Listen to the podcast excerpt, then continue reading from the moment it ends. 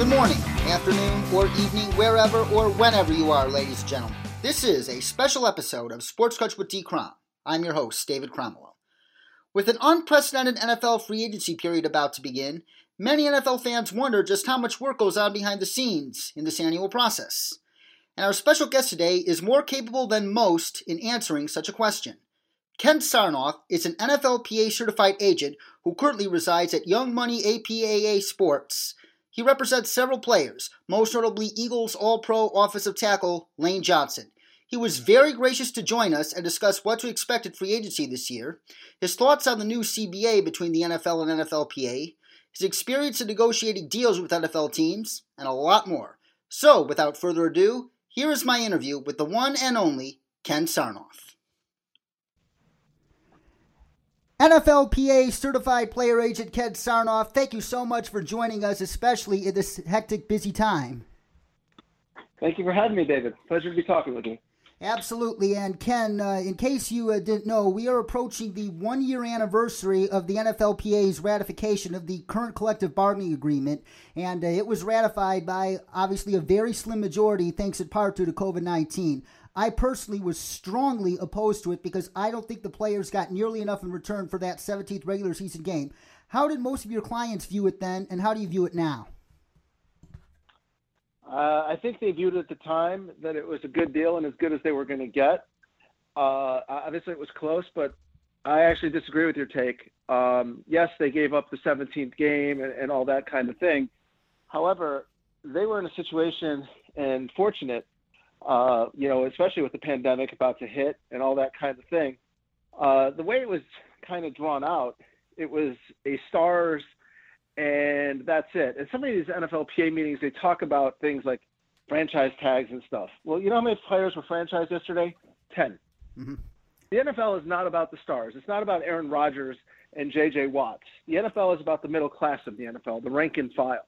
And for the rank and file, it was as good a deal as they were going to find. I truly believe that. Um, you know, yes, there's a 17th game. They're going to be paid for the 17th game. So, you know, yes, there's risks in playing the sport, of course. Um, we all know about that, and I'm very uh, proactive on the concussion stuff and all that kind of thing. But it was a deal that helped the rank and file and put more money in their fi- in their pockets, and they weren't going to find better. And the repercussions of not signing, I think, would have been far worse, especially hindsight being 2020 with what came with the pandemic. Oh, absolutely. And I should have added for the record that uh, once the pandemic hit and I saw the stock market tumble, I was like, oh boy, the NFLPA might have no choice but to ratify this right now. Even though I'm skeptical of some key parts of it, they might have no choice because the alternative could be far worse. And uh, that's exactly uh, what they did. And uh, you brought up some uh, great points indeed there, Ken. And speed of the pandemic, it was revealed today that the salary cap this year will be $182.5 million as opposed to 198.2 million last year. And that's obviously a drop. And due to that pandemic related drop in the salary cap, this free agency period promises to be unlike any other.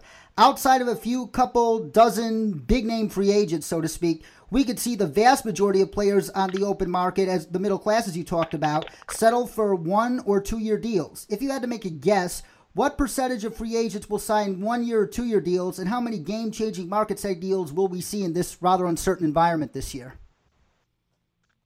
Well, I think the stars are going to be the stars. You know, we saw the Dak Prescott deal and stuff like that. Uh, they're going to get they're going to get their their big money, but I think you're going to see a lot more rank and file guys a lot more people who are going to be uh, slightly disappointed or more than slightly disappointed and taking one and two year deals, minimum deals. You're going to see big names taking minimum $1 million deals, names that, you know, have done productive things in this league. And they're going to be looking around and saying, how is this happening?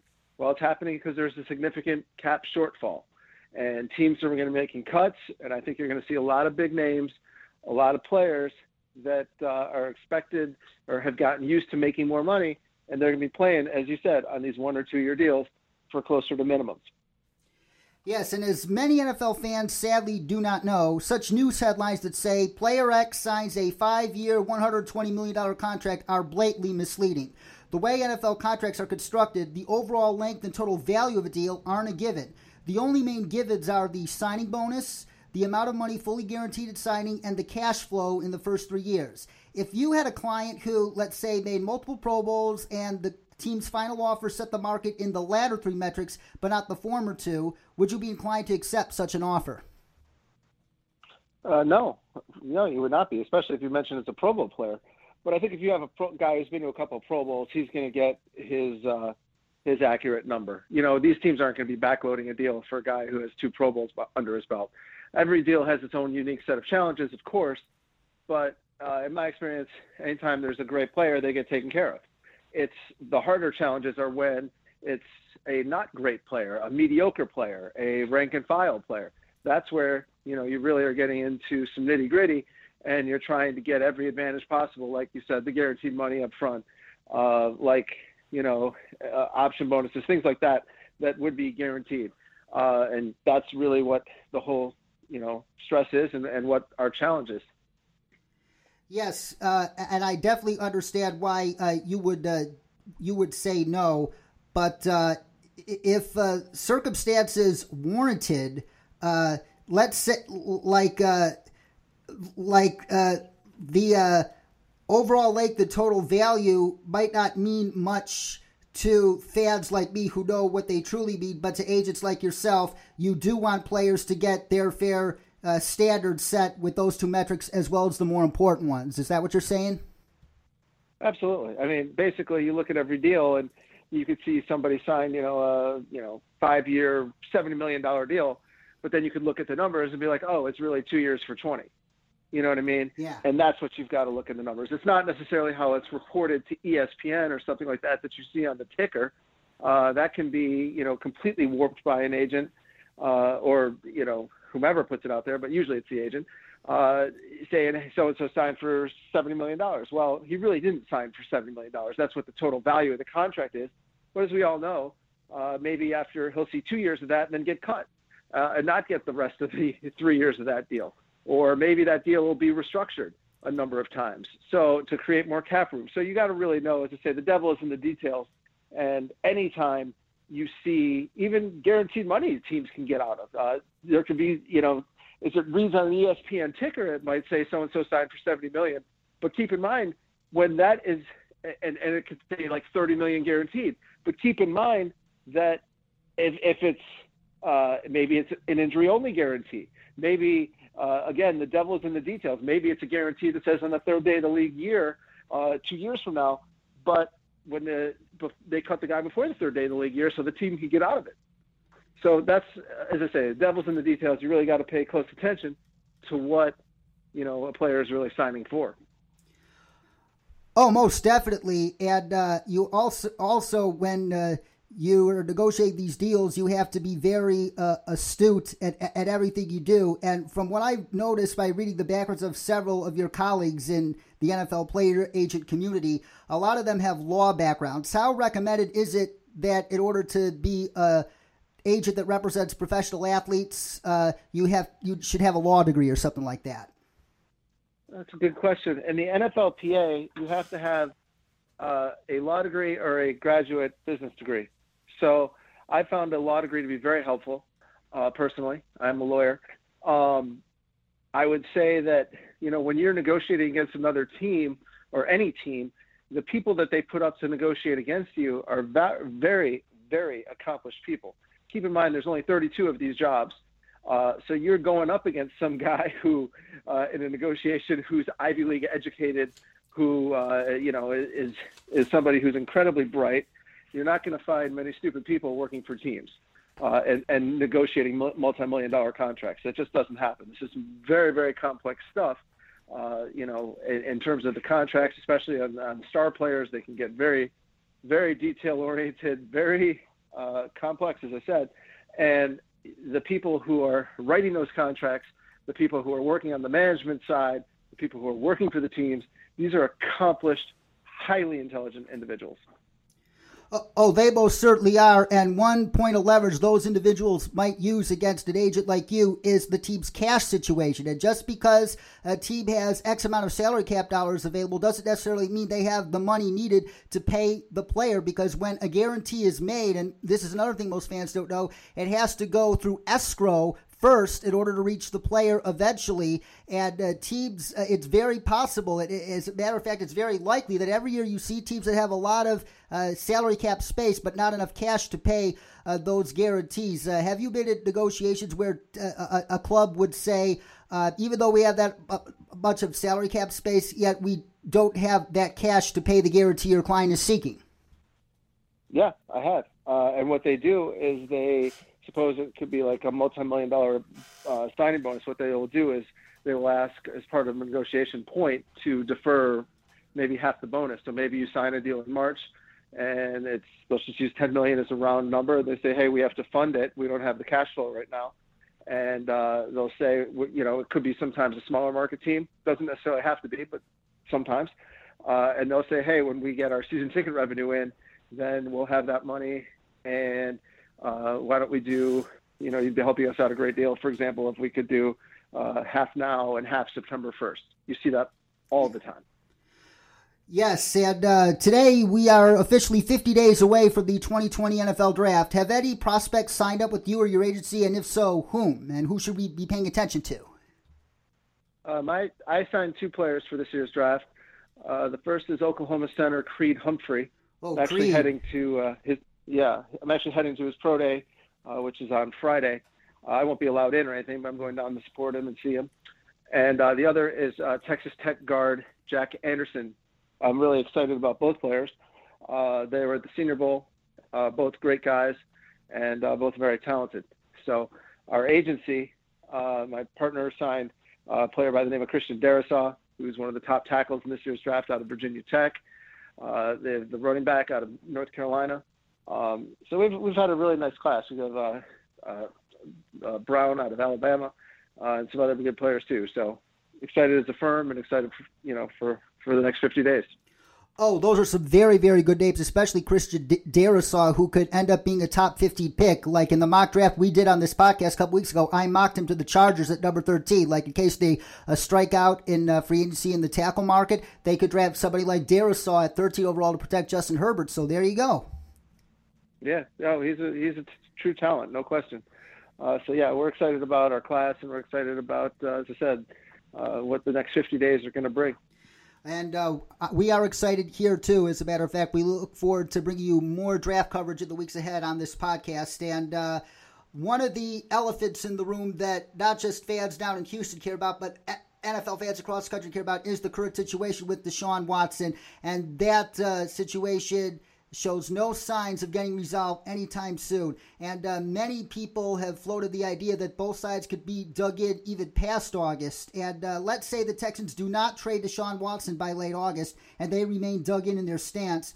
Would you, if you were Deshaun Watson's agent, advise him to be willing to sit out the entire 2021 season? And there is precedent for it. It's the Sean Gilbert precedent, and Gilbert was able to make a lot of money from skipping a year. And uh, I don't think it could hurt Watson if he had to pull the trigger on it. I mean, I don't think it would help him. Honestly, I don't. I think he needs to play. Yeah, Sean Gilbert wasn't a quarterback. That was a while ago. Uh, there's also been a lot of guys who've held out and skipped the year and never really regained that form. Latest example being Le'Veon Bell. Um, I don't think that skipping a year. You know, I think back to Chicago and I think back years ago when when a guy by the name of uh, Todd, who was it, Todd Bell and, and Al Harris, I believe, missed the Super Bowl uh, the 85 Bears. I just think sitting out a year would be very detrimental. Not to mention, if he does sit out, he's going to get fined incredibly heavily. Um, but he is dug in, and uh, it'll be interesting to see how it plays out. I think it's a personal choice for what you know Deshaun Watson wants to do. Frankly, uh, could be a situation where you advise all the pros, all the negatives. He's going to get fined in a crazy huge way uh, should he be missing training camp? Should he be, you know, holding out, missing games, all those kinds of things. But again, that's a personal choice that he is going to have to make. Uh, so we'll see how it goes. I'll tell you this: Nick Caserio, their new GM, I have a lot of respect for him. Very talented in his years in New England, knows his craft very well. Won't be pushed around. So it's going to be very interesting to see how that works out. Maybe he'll trade him. You know, maybe he'll get something back. But uh, as I said, Nick Caserio is a, a pretty sharp guy, and uh, I don't expect him just to roll over. Yeah, and speaking of uh, sharp guys, who was the toughest uh, guy you had to negotiate against uh, so far in your career, and who was the easiest guy to take advantage of so far in your career? Oh, well, I, I really couldn't pick one that was the toughest. They're all tough. Uh, honestly, they're all tough. There's no one that I've taken advantage of in this career. Um, and if there was, I wouldn't even talk about it. But I really don't feel that you go into that negotiation that way. I was watching today on uh, NFL Network, and uh, former Patriots executive and Falcons assistant GM Scott Pioli was talking about that you have to go back to the table and face these people again. So you're not trying to necessarily fleece somebody. It's a working relationship, and you're trying to help each other. I look at it sometimes like, you know, rather than being like a tennis match, I look at it like best ball golf. Like you're moving toward a goal. This is what I need to get something done. This is what I understand that you need. Let's try and make this thing happen so that my client is happy, so that your team is in a good place, so that we can go back together, uh, do future deals in the future. I, I don't really look at it as, you know, hey, I'm going to take advantage of you. Uh, I'm going to crush you on this one because again, there's going to be another player and another day, and what you want to have is a good working relationship with all the teams. Oh, you most certainly do. And that brings me to an interesting question. Uh, a situation that's being monitored around the league these next several days is what the Denver Broncos, uh, who happen to be my favorite team, by the way, do with uh, Von Miller. Von is entering the last year of that mega contract he signed uh, in the summer of 2016.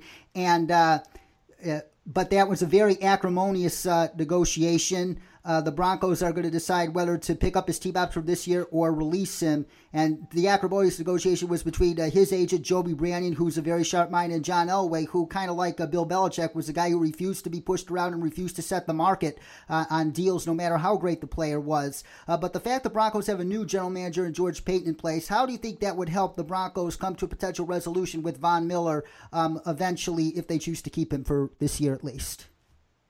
Well, first of all, I, I don't know that it was necessarily George, John Elway that was doing that deal. Uh, at the time, it was Mike Sullivan. Oh yeah, who was a former former agent himself, who was also kind of you know he, he was a little more adversarial in his tactics. Uh, he could be known for that a little bit, and so that could have been. And him and Joe Branion were fierce competitors years before, so there could have been you know who knows how much was going into that. Um, you know, as for George Paton, a super sharp guy, I'm happy he got the position. I think Denver's going to be in very good hands uh, going forward. Um, look, he's got a decision to make. He has no ties to Von Miller. At the same time, George is smart enough to know that you know Von has been a staple in the Denver community and the Denver organization. Helped was the main reason why they won Super Bowl 50, and uh, you know that's a, a decision that George, as a new general manager, uh, Rich Hurtado, their uh, their negotiator, who was a former agent that used to work at CAA and was on the other side of some uh, multi-million dollar deals, they're going to make that determination and that decision based on what's best, best for the Denver Broncos. Period. Uh, yes, and uh, you mentioned uh, Richard Hurtado and Mike Sullivan, and uh, lots of other teams have uh, tried this practice of hiring agents away from their firms to be essentially their lead contract negotiators or capologists, as you call them. Um, w- would you say teams doing that um, are t- tend to be more smart than usual? I really wouldn't. Uh, a lot of people in those jobs either come one route they could come from is being having been an agent. Another uh, route they come from is having worked in the NFL league office. Usually, these people are. Uh, sometimes they could come from working from a huge power law firm. These people have uh, ties to the teams, uh, their reputations. Uh, teams vet these people, do do a you know executive search, and and find uh, people to to negotiate. I don't think there's one necessarily a better path than another. NFLPA player agent Ken Sarnoff, thank you so much once again for joining us. And before we let you go, we got one more question for you. What was the most grueling contract negotiation you went through in order to get the best possible deal for your client? I would have to say Lane Johnson with the Philadelphia Eagles. Um, but the Eagles have always been very proactive on, uh, you know, doing Lane early, which we are grateful for. And Lane is a you know cornerstone cornerstone of their franchise. Um, but uh, they are very long, complex, detailed contracts, and uh, tremendous respect for the Eagles front office, and they're very, very good at what they do. So those contracts, uh, they take a lot of effort, time, and energy, as they should, with a star player, and uh, that would definitely be the most complex that I personally have ever been a part of. Thank you, Ken, and that's it for this special episode of Sports Crunch. But we'll be back in just a few days with more coverage of this free agency frenzy and the 2021 NFL Draft, so stay tuned. In the meantime, wear a mask over your nose, wash your hands, social distance, stay awesome, stay safe, and when it's your turn, please get vaccinated. Thank you very much, everybody.